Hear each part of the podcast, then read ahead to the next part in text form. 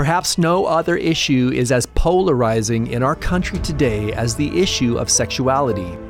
Our society has undergone a significant shift in how people perceive sex and the freedom people have to express themselves sexually.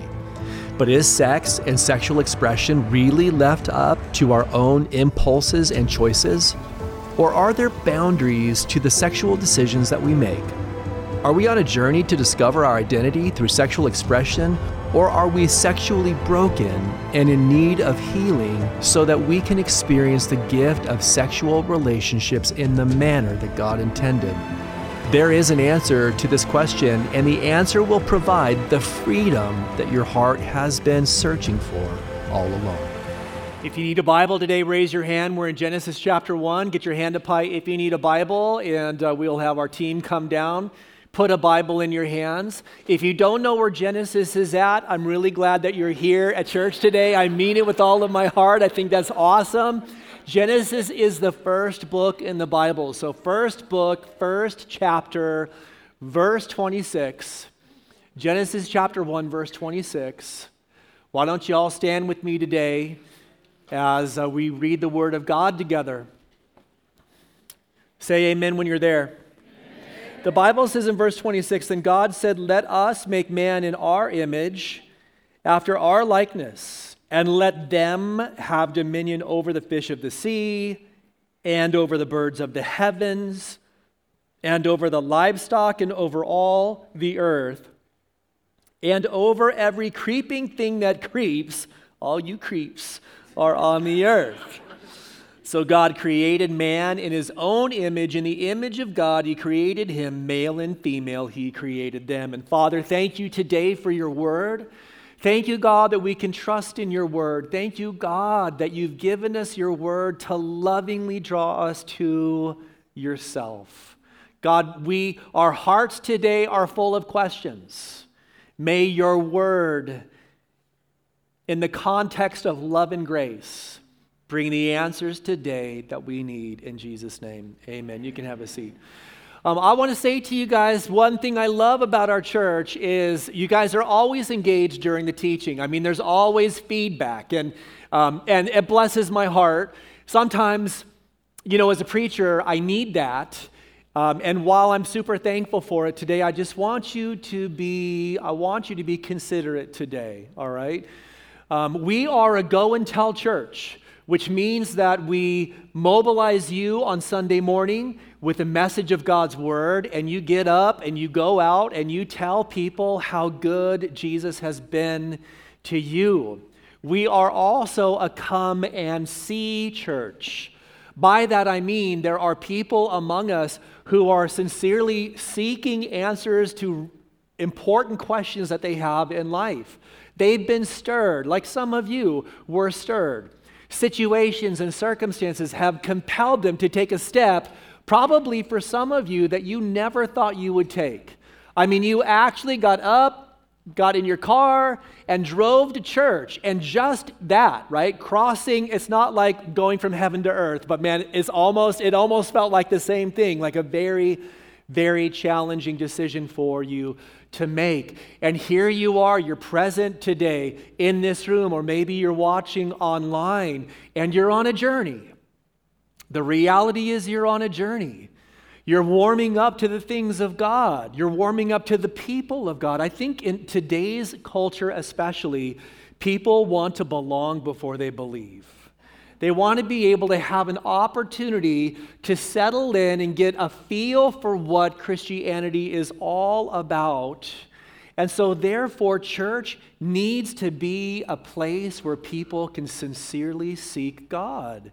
For some of you, it wasn't as if, and I know this was the case for me. I went to church a couple of times, but man, when I hit rock bottom, I knew I needed God. So it was like, man, I came, it was one and done. I was in the kingdom, and bam, you know, it was thank you, thank you, Jesus. For some of you, it's weeks and months of God working and softening and, and revealing Himself to you. I think in today's society, people need to feel our grace before they will hear our truth. I think in today's society, people need to feel our grace before they will hear our truth. It's not that they don't want the truth, It's that they need to feel like they're in a place where they can be accepted and where they can be in this process on this journey, allowing God to minister to them. And I say all of that to also say I have a strong conviction. I have a very strong conviction as a, as a Christian, as a preacher, and a teacher of God's word. My strong conviction is that I don't disguise the truth from you, I don't disguise what I believe. I'm not hiding anything from you. I know that there are some who really kind of pull the old bait and switch. You know, they, they get you, they don't tell you the whole story. They tell you enough to get you in, and then somewhere down the road, you get clobbered with some truth. And it's like, wait a minute, why didn't you tell me that on the front side? Well, my conviction is that we don't disguise or hide the truth of what we believe in this church. We share it with you sincerely and honestly because what we're pursuing with people is a relationship. We're not here just to pacify our conscience by dropping truth. We're not out in the world as Christians sharing the truth in a way where it's like, well, I just need to check the box and say that I shared the gospel with somebody, and so I'm just going to deposit the truth. You know, that's not the case. We build relationships. Relationships are built on trust. Trust is built on truth and transparency. And so I say all of that to you to say this. Um, today I'll probably say some things that, that they, they might hurt a little bit, they might sting a little bit. I want you to be able to be in a place where you can say, I don't necessarily always agree with Pastor, but one thing I know, he's going to always tell me what he believes. I can trust him to be authentic, I can trust him to be transparent. And so today, if what I say does stir you up, it's like a it, it's a burr in your saddle a little bit. Don't just get mad, don't get up and leave, don't go post on social media. I've chosen to handle the topics that we're dealing with Jesus' way. You say, well, what is Jesus' way? Jesus' way is grace and truth. John said it like this He said, And we beheld his glory as of the only begotten of the Father, full of grace and truth. When we minister to people, we need to minister in God's grace, but it can't just be all grace. We also need to minister his truth. And it can't just be all truth. Jesus had this, and you read the gospel accounts, you know, man, when he was confronted with people that everyone was marginalizing, everyone was rejecting, everyone had kicked to the curb and had said to them that they weren't even worthy of God. You know, in those moments, what he did was he ministered grace and truth. I, you know, I, I, just, this is not in my notes, but I'm compelled to say it to you today. I think of the story of the woman who was caught in adultery, like she was literally caught in adultery. She's dragged up to the temple and she's presented to Jesus. And they were, you know, they were looking to test him and they were exploiting this woman and her situation to try to undermine Jesus. And what does he do? Well, you know the story. He who is, let him who is without sin cast the first stone. He stands before the woman. He says, Woman, where are your accusers, those who condemn you? She says, They're not here. He says, Neither do I condemn you, grace. Go and sin no more, truth. And so, we see him operating with grace and truth. I think that that's so important when we talk about the issue of sexuality because you know this issue is volatile in our culture. It's a volatile moment for the society that we live in. And this moment has been centuries in the making. Uh, Noe said, Hey, listen, if you missed the last couple weeks, it's okay. No, it's not okay. That was a joke, all right? You're like, dang, I'm in, I'm in trouble already. All of the teachings are building on each other. And so, you know, I, I walked through the, the shifting of our society over the course of centuries. I said to you, you know, there was a time where we were pre Christian and then Christian and now post Christian. I, I, I used phrases like we were built on the philosophy of modernism and now it's postmodernism. I say all of that to say sometimes, you know, what we do is we look at the current moment that we're in. It's like, dude, how did we get here? How did our society go so sideways? How is it that we are in a place today I never thought that we would be in? And I say to you today, this has been centuries in the making. And right now, um, from my perspective, I believe the fringes control the, the narrative. the fringes control the narrative. When it comes to the issue of sexuality, on the one hand, you have the Westboro Baptist Church people who are picketing with signs that say, that say God hates gays, and their message is a message of condemnation and reject, rejection. And then on the other side, you have those propagating, continuing to propagate the sexual revolution. And in that group, you have some militant people who are advancing a gay agenda. And the idea of that group is to reshape the American perception of sex. That, with the issue of sexuality, because we have highly charged fringes, it is hard to sort that out sometimes. When I'm talking to somebody who is dealing with sexual issues, and maybe I'm talking to somebody who identifies as lay, a lesbian, gay, or bisexual, um, I'll say, hey, listen, just to let you know, I'm not, I, am not into the Westboro Baptist brand. Like, that is not me. Don't put me in that category. And sometimes they'll say to me, hey, listen, I'm not all about the militant gay agenda seeking to indoctrinate adults and children. So don't put me in that category either. And I think today, because the fringes seem to control the narrative, what happens is in the midst of all of that, people who identify as lesbian, gay, or bisexual and are seeking significant answers to the biggest questions in life, they get lost. They get caught up in this culture war.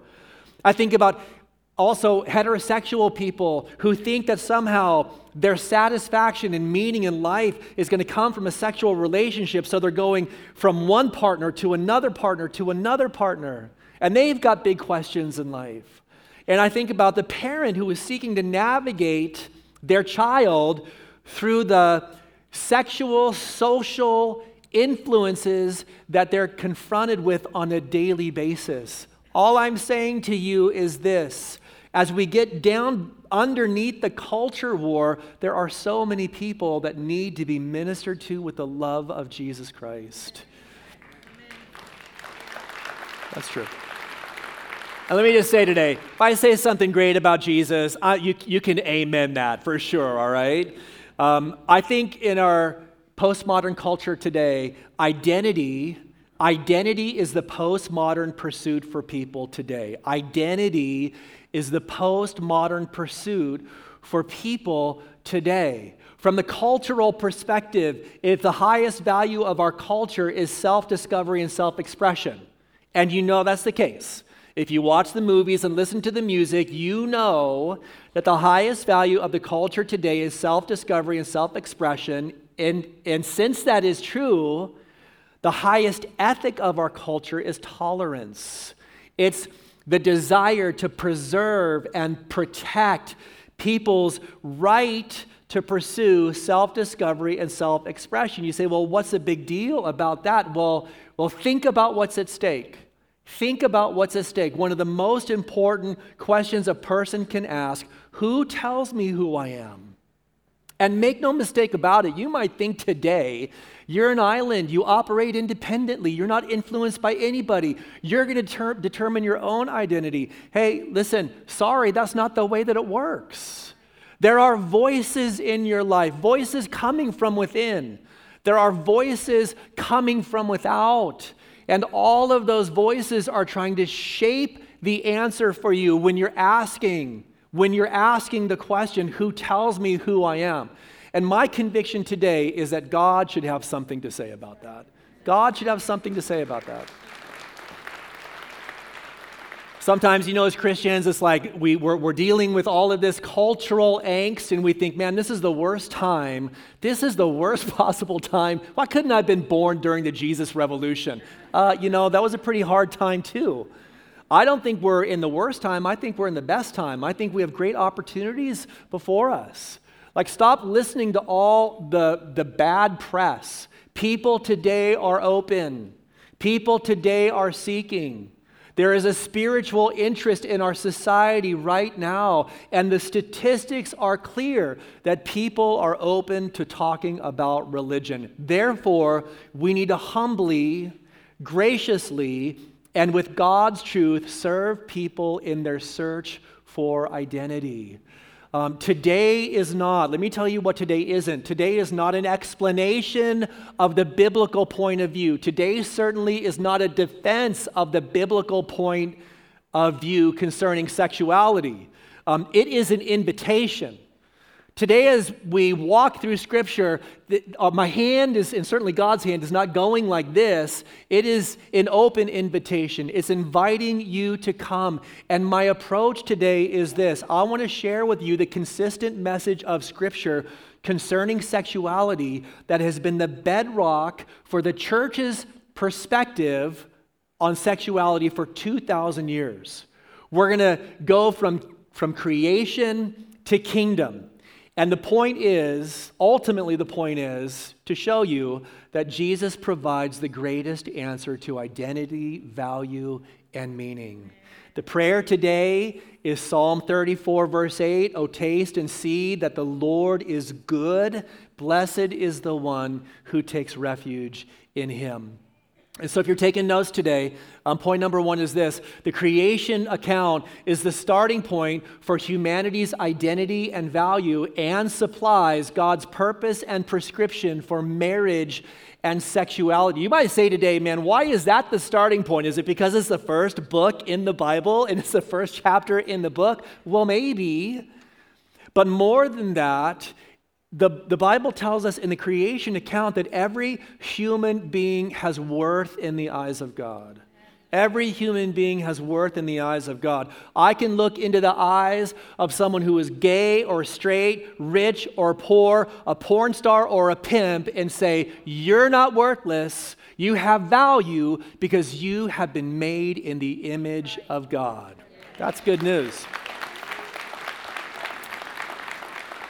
I have a friend who um, he's, got a, he's got a great ministry. He ministers to celebrities. He's here in Vegas a lot. And he was at the airport. He was telling me this some time ago. While he was in the airport, he, saw, he recognized uh, one of the most significant male porn stars in the industry. You know that, that Vegas is a hub for that industry. And so, so he walked over to this guy and, you know, this guy's life has totally fallen apart. There's no doubt about it. God is seeking to get his attention. He sat down right next to him. He looked him in the eyes and he said, Hey, you know what the Bible says?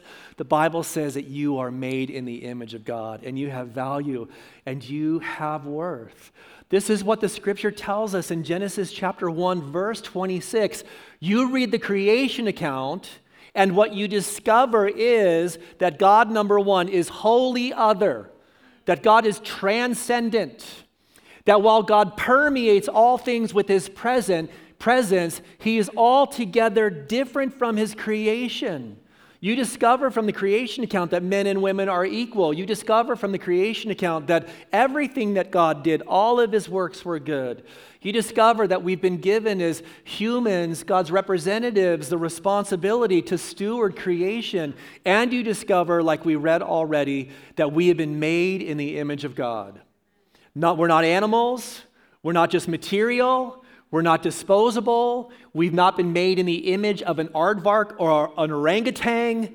We've been made in the highest image. And we've been made to love God and to love other people.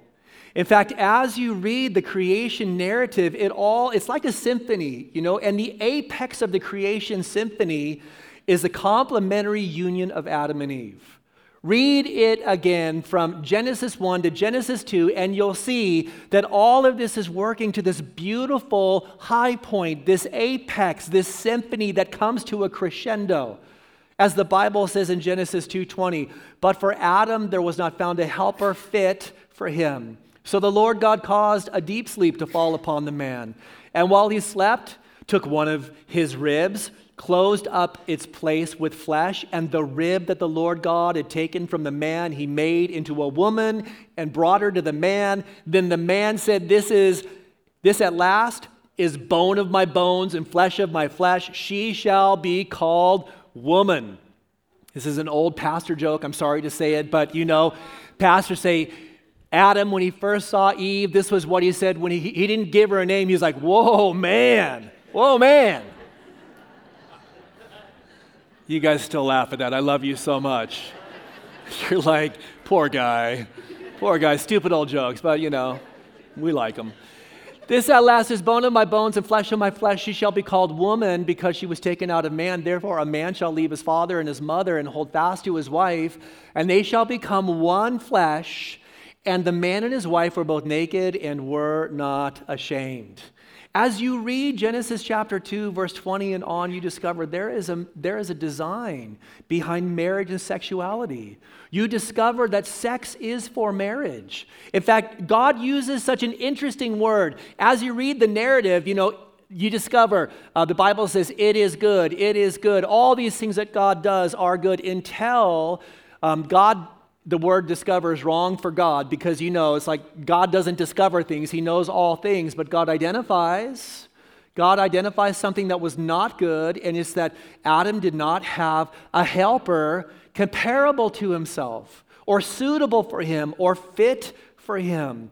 The word fit in the English Standard Version is interesting. It means like but opposite, similar but not. If you're married, you know exactly what I'm talking about.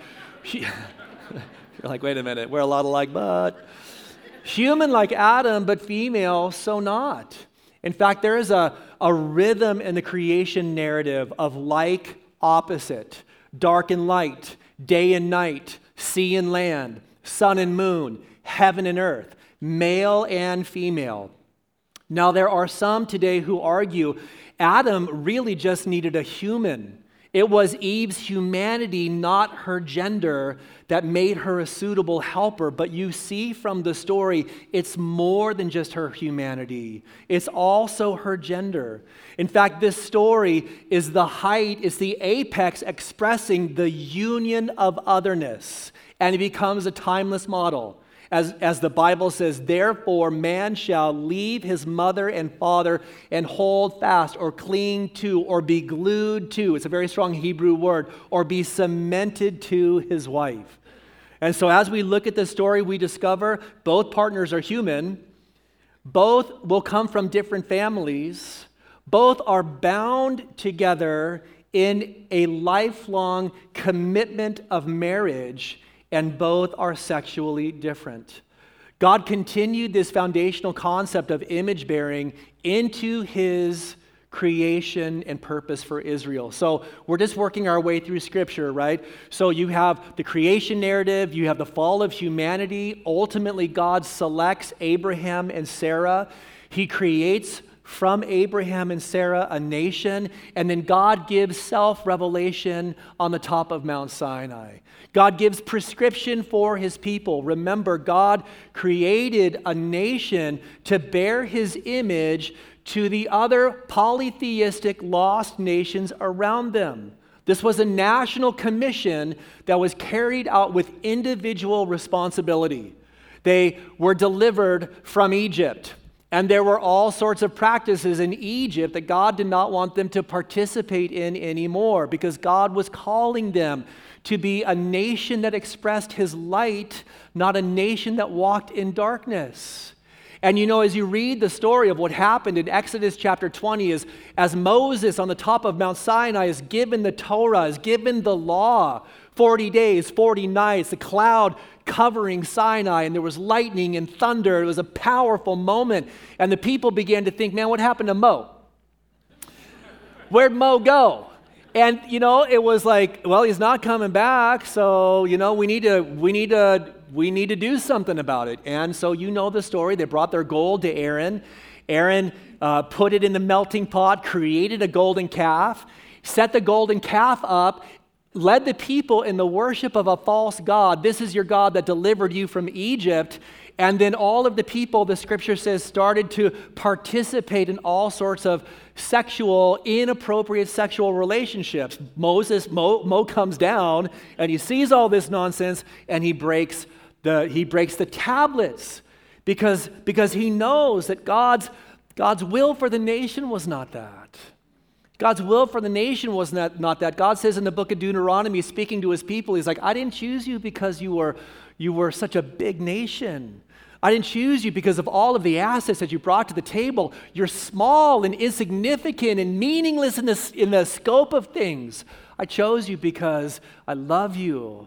I chose you because you're special. I chose you because you're mine.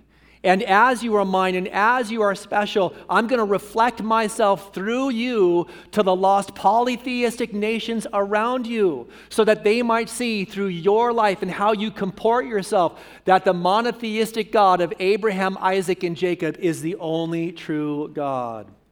And so in the book of Leviticus, there is the holiness code for the people of God. It's all summed up in Leviticus 21, verse 8 where the scripture says, God speaking, You shall be holy, for I, the Lord your God, am holy. Before we get to that comprehensive statement, there are all sorts of behavior that are prohibited among the nation of Israel, among the people of the nation. Behavior that when they were in Egypt was commonplace, it was part of the culture. Everyone is doing it. You can imagine you can imagine hearing the arguments. It's like, hey, man, everyone else is doing it. Why can't I do it? Well, God says, because you're a special people. You're a holy nation. You belong to me.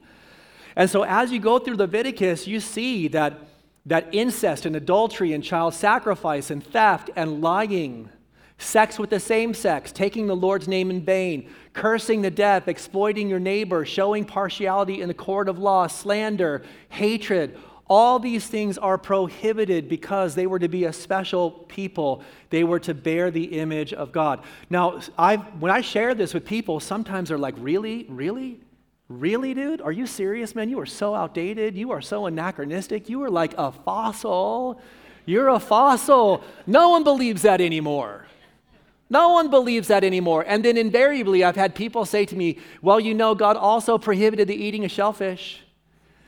And so, Pastor, I know you love going to get sushi and you probably drop a couple uh, clams and oysters. Like, you know, d- why doesn't that apply today?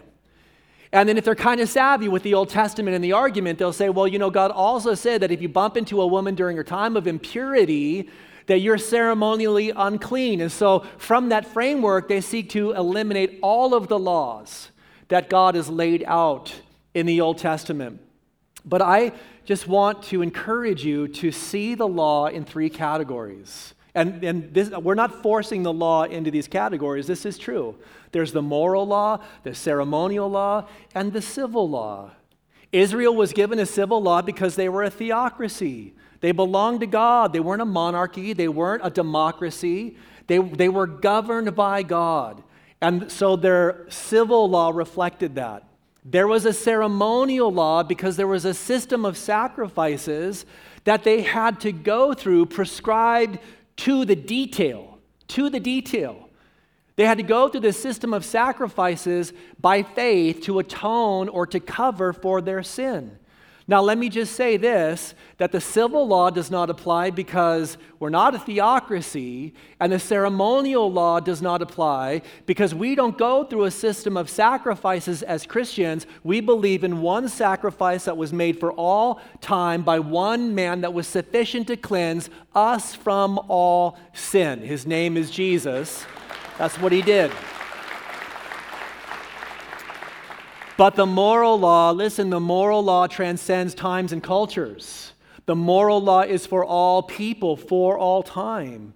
Jesus, Peter, and Paul use the moral framework of Leviticus to describe the life of the person who has stepped into the kingdom of God. In fact, today, I want you to turn to Matthew chapter 19. Turn to Matthew 19. Because Jesus uses the creation account as the cornerstone for marriage and sexuality. As you're turning there today, I just want to remind you that when Jesus came, he inaugurated the kingdom of God and made it available for all people.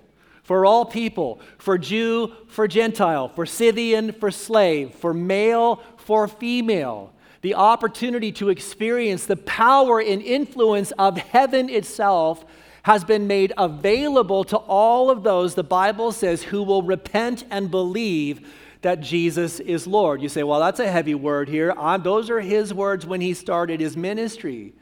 And when people take that step of faith and believe in Jesus, there's a heart change. Kingdom life begins to influence them. There's something that God does on the inside. Hey, make no mistake about it. Some people just have the wrong paradigm for Christianity.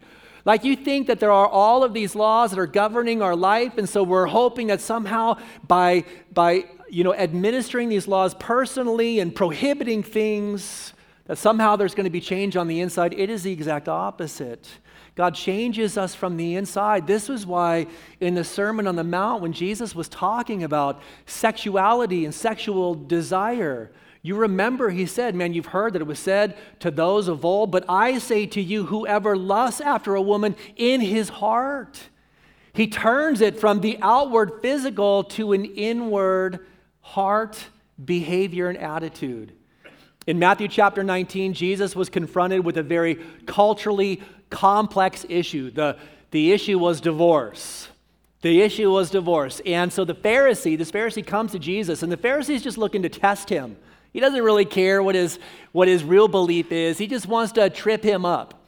And so, you know, divorce at that time in the culture was, like I said, a, really what had happened was the culture was determining what marriage should look like instead of God's word.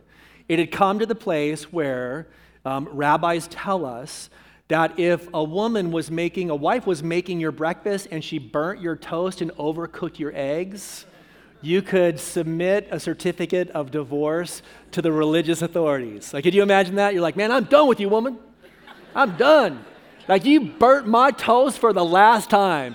And she's like, I'll burn your toast. I'll, I'll, I will burn your toast and I will cook your eggs. That did not come out right, but you know what I'm talking about. So, so he's presented, he's presented with this question, and Jesus, this is what he does. And I love this about him, right? He goes back to the creation account. He goes back to the creation account. The Bible says in verse 4 Have you not read that he who created them from the beginning made them male and female and said, Therefore, a man shall leave his father and his mother and hold fast to his wife, and the two shall become one flesh. So they're no longer two, but one flesh. What therefore God, what therefore God is joined together, let no man separate. Let me just read a little further. They said to him, Why then did Moses command one to give a certificate of divorce and to send her away? He said to them, Because of your hardness of heart, Moses allowed you to divorce your wives. But from the beginning it was not so. And I say to you, whoever divorces his wife except for sexual immorality and marries another commits adultery. Let me just say what Jesus doesn't say. Jesus doesn't say, hey, listen, you guys, I know we've got a book, it's all fable, myth, and fairy tale, and, but there's some good principles in it. And he doesn't present the creation story like that. He, he presents it as fact, he presents it as truth, and he presents it as authority. He presents it as a, an authority over their lives. And what he says definitively here, as you read what he says, is this when it comes to marriage, the culture doesn't define marriage, God does. Like the, the, you guys have gotten off track because you've not taken your cues and your understanding from God's word, all the way back from the creation account. Doesn't matter what people believe is okay all around you. What matters is what God says. And so you see, as, as we read the words of Jesus, he emphasizes the intentionality of purpose in the like opposite nature of male and female. He clearly identifies the gender difference as divinely intended as a key cornerstone of marriage. He says here the marriage bond is supernaturally created by God, and we should not break what God has brought together. You know, I have the privilege of officiating wedding ceremonies, and, you know, when I do lead people in their vows, I know God's doing something special. I know the presence of God is right there, and God is being faithful to his promise to cause the two to become one. Jesus also here identifies sexual immorality. Right, he's talking about when divorce is permitted, and he says clearly that there is a prescription to not be cast aside by the word of God. The word Porneia is used here for sexual immorality. It's a very broad word that encompasses all sorts of sexual behavior outside of the prescription that's given by God in the creation account. And there's no doubt that Jesus is nodding back to the moral code of the Torah. Jesus is shaping the lifestyle expectation that he has for his followers. Paul also looked back to creation in addressing and dealing with the sense of urgency that he had for people to put their faith in Christ. So we started at creation, we looked at the law, we've considered the words of Jesus, and now into the epistles, Paul also. Paul also turned back to the creation account. You know, as you read the book of Romans, which is considered to be the magnus opus of, of Paul, right? This is the, the greatest theological work that Paul ever generated. And when you read the first three chapters, you, you can see that Paul sincerely believed in the power of the gospel to save anybody Romans chapter 1, verse 16, he's like, Man, I'm not ashamed of the gospel of Jesus Christ, for I believe it to be the power of God unto salvation for all who believe. Like from Paul's perspective, and make no mistake about it, the, the gospel opportunity was inclusive, not exclusive. It was inclusive, not exclusive. In other words, it was available for anyone. And that's why then Paul says, for Jew and for Greek, for male and for female, for Scythian and for slave. And you can get from Paul this urgency in his message as he develops over the course of three chapters how we all are, listen to me, how we all are deserving of the wrath of God. Like he makes no bones about it that humanity wholesale has rejected God as its creator. That we have supplanted God with ourselves and we've chosen self worship. That we have shaped God after our own image and we've worshiped creatures rather than the creator. That we have rejected the divine order and we've denied the biblical sexual ethic to the extent that Paul says even their women exchange natural relations for those that are contrary to nature. And the men likewise gave up natural relations with women and were consumed with passion for one another. Now, there are people who argue and they say, well, Paul there knew nothing about meaningful same sex relationships. He's talking about heterosexual excess. They say Paul's talking about exploitative sex, a power dynamic that's coercive. And you know, let me just say that that all those things are wrong too excessive heterosexual sex, exploitative sex, sex with a power dynamic that's coercive. All of those things are also prohibited by God, but clearly, Paul here is talking about mutually consenting same sex relationships that have cast aside God's original intent and design uh, laid out in the creation account. But I also want you to note that Paul goes on to say, Paul doesn't stop there. Paul doesn't stop there. You know, I've taken some of the most challenging scriptures in the Bible dealing with this issue, and oftentimes they're called clobber scriptures because Christians will take these scriptures, they don't really, some, some Christians don't care about the person that they're supposed to be ministering to. They just want to take the Bible out and beat somebody over the head with it, right? And let me just say, God never gave you His word to marginalize, to hurt, to cast aside, to reject, to make anyone feel that intrinsically they are so worthless that God would never give them the opportunity for salvation. That is not why God gave you, that's not why God gave you the Bible. And invariably, I've got someone present who's like, doesn't like what I just said. So let me tell you what Paul said. Paul goes on to say, right after he said what I just said, he said, he said, and all other manner of unrighteousness. He says, evil, covetousness, malice. They are full of, who's that? That's all of us. Envy, murder, strife, deceit, and maliciousness. They are gossips. They are gossips. You're like, you're like, dude, I don't think that's the right translation, man. You got, what are you reading from? What are you reading from? I got a different translation. They are gossips, slanderers, haters of God, insolent, haughty, boastful, inventors of evil, disobedient to parents. Some of your parents are like, dang, man, why is my kid in children's ministry right now? I'll, I'll, let me go get him, Pastor. I know you said PG, but they need, they need to hear this. Foolish, faithless, heartless, and ruthless. Paul gives another list, not that you know you need one, but Paul gives another list in 1 Corinthians chapter 6 verse 9.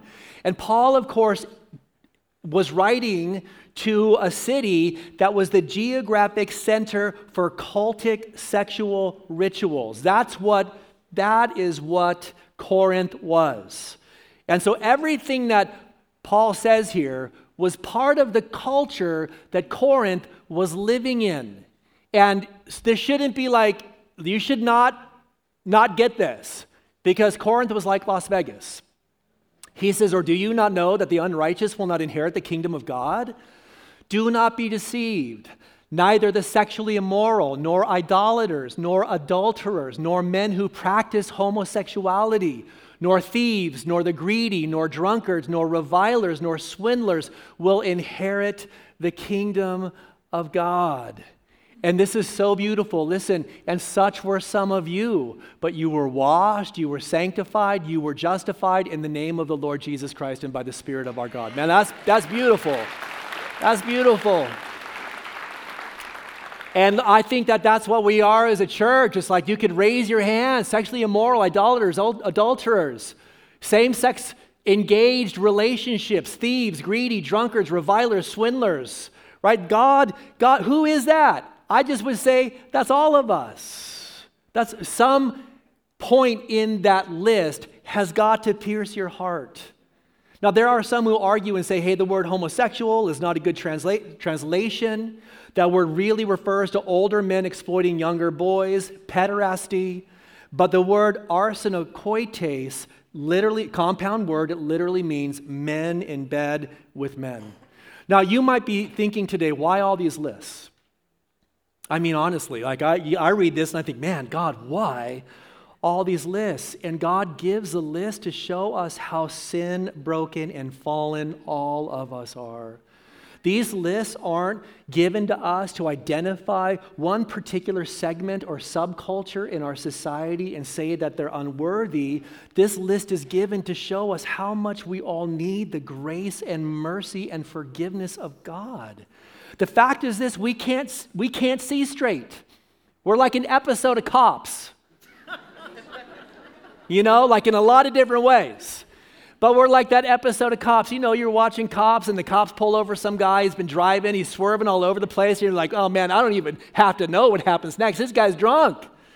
And he gets out of his car and he's like, oh, officer, I'm so sorry, you know. Uh, is something wrong? And the officer's like, man, this guy is three sheets to the wind. You're watching it, you're like, I was never that drunk in my life.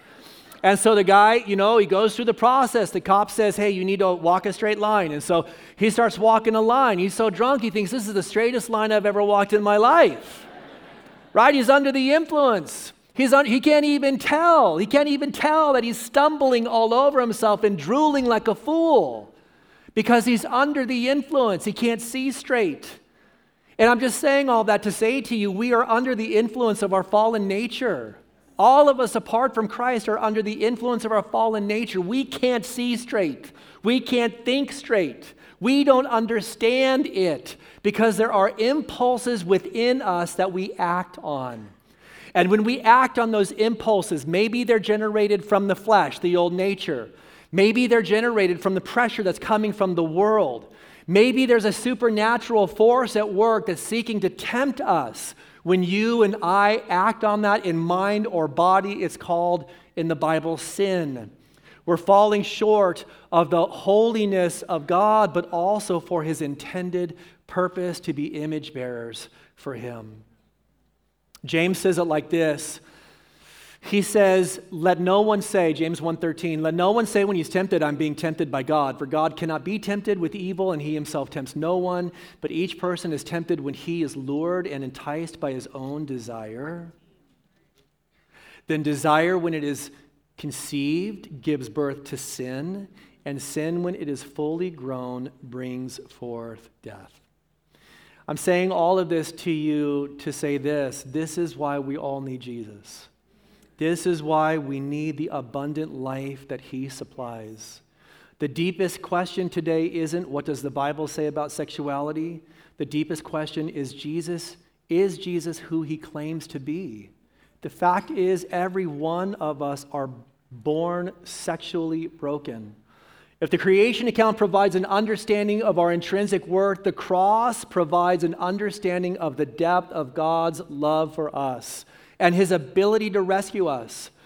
God so loved us, God so valued us, God so esteemed the intrinsic worth that we have that he sent his son who came, lived a perfect life, transcended the distance between heaven and earth, was born of a virgin, was the incarnate God. The Word became flesh and dwelt among us. We beheld his glory as of the only begotten of the Father, lived a perfect life for our sake, perfectly reflected the image of the Father. He said, If you've seen me, you've seen the Father.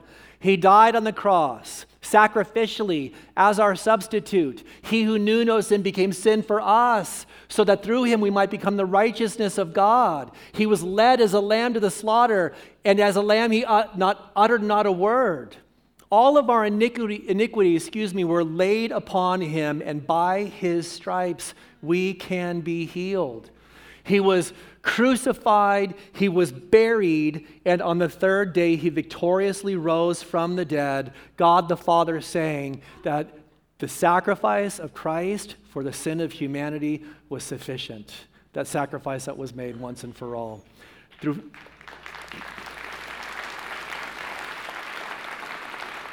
Through faith in Jesus, you can be redeemed, and He will establish love for God to love the Lord your God with all your heart, mind, soul, and strength. He will establish the love of God as a first order love that exceeds all other loves. And then he will lead you to submit and surrender all second order loves love for others, love for self, love for th- things. He will lead you to submit those things into the first order love. The ethic Jesus gave us was not self fulfillment, but self denial. For the Christian, when we say no to self, we are saying yes to God, yes to something far better God's love. Jesus said, Whoever comes after me, let him deny himself and take up his cross and follow me. And when you take that step of faith, when you experience sincerely the love, the transforming power of God's love, when you live your life uh, in the sense where God and the love for God is a first order love, that's when your marriage becomes fulfilling. When you approach marriage based on the prescription of creation, and you're not looking just to have your needs met, but by God's strength, you are looking to meet the needs of others. That's when your marriage is fulfilling. That is when your singleness is fulfilling. When you can voluntarily choose to live a life of sexual purity because you are fully satisfied with the presence of Christ in your life. Sam Allberry, a same sex attracted pastor and preacher and apologist that I, I respect a lot, he said this of his own spiritual journey. He said, I believe what I believe on all this because I believe what I believe about Jesus. If it was a choice between following an ancient religious leader or fulfilling my sexuality, it would be hard not to argue in favor of the latter. But this is not the actual choice I face. Jesus is not a religious leader from many centuries ago. I believe him to be my creator, the one who not only made me, but came up with the idea of me in the first place. He thought me up. He knows far, far better than I do how I should live. He knows me more than I know myself and loves me more than I love myself, enough to code himself into human DNA, live in this broken world, and face the worst of human suffering and pain. He said, I'd be a fool not to follow him, even in this area of life, even given what he has to say about it. He died for me and rose again. He goes on to say, A friend of mine has a framed motto on the wall of her office that says this Those who hear not the music think the dancer's mad. It's true. To many people today, the life choices I've made in the area of sexuality look bizarre, even repressed, but they make sense if Jesus is who he claims to be.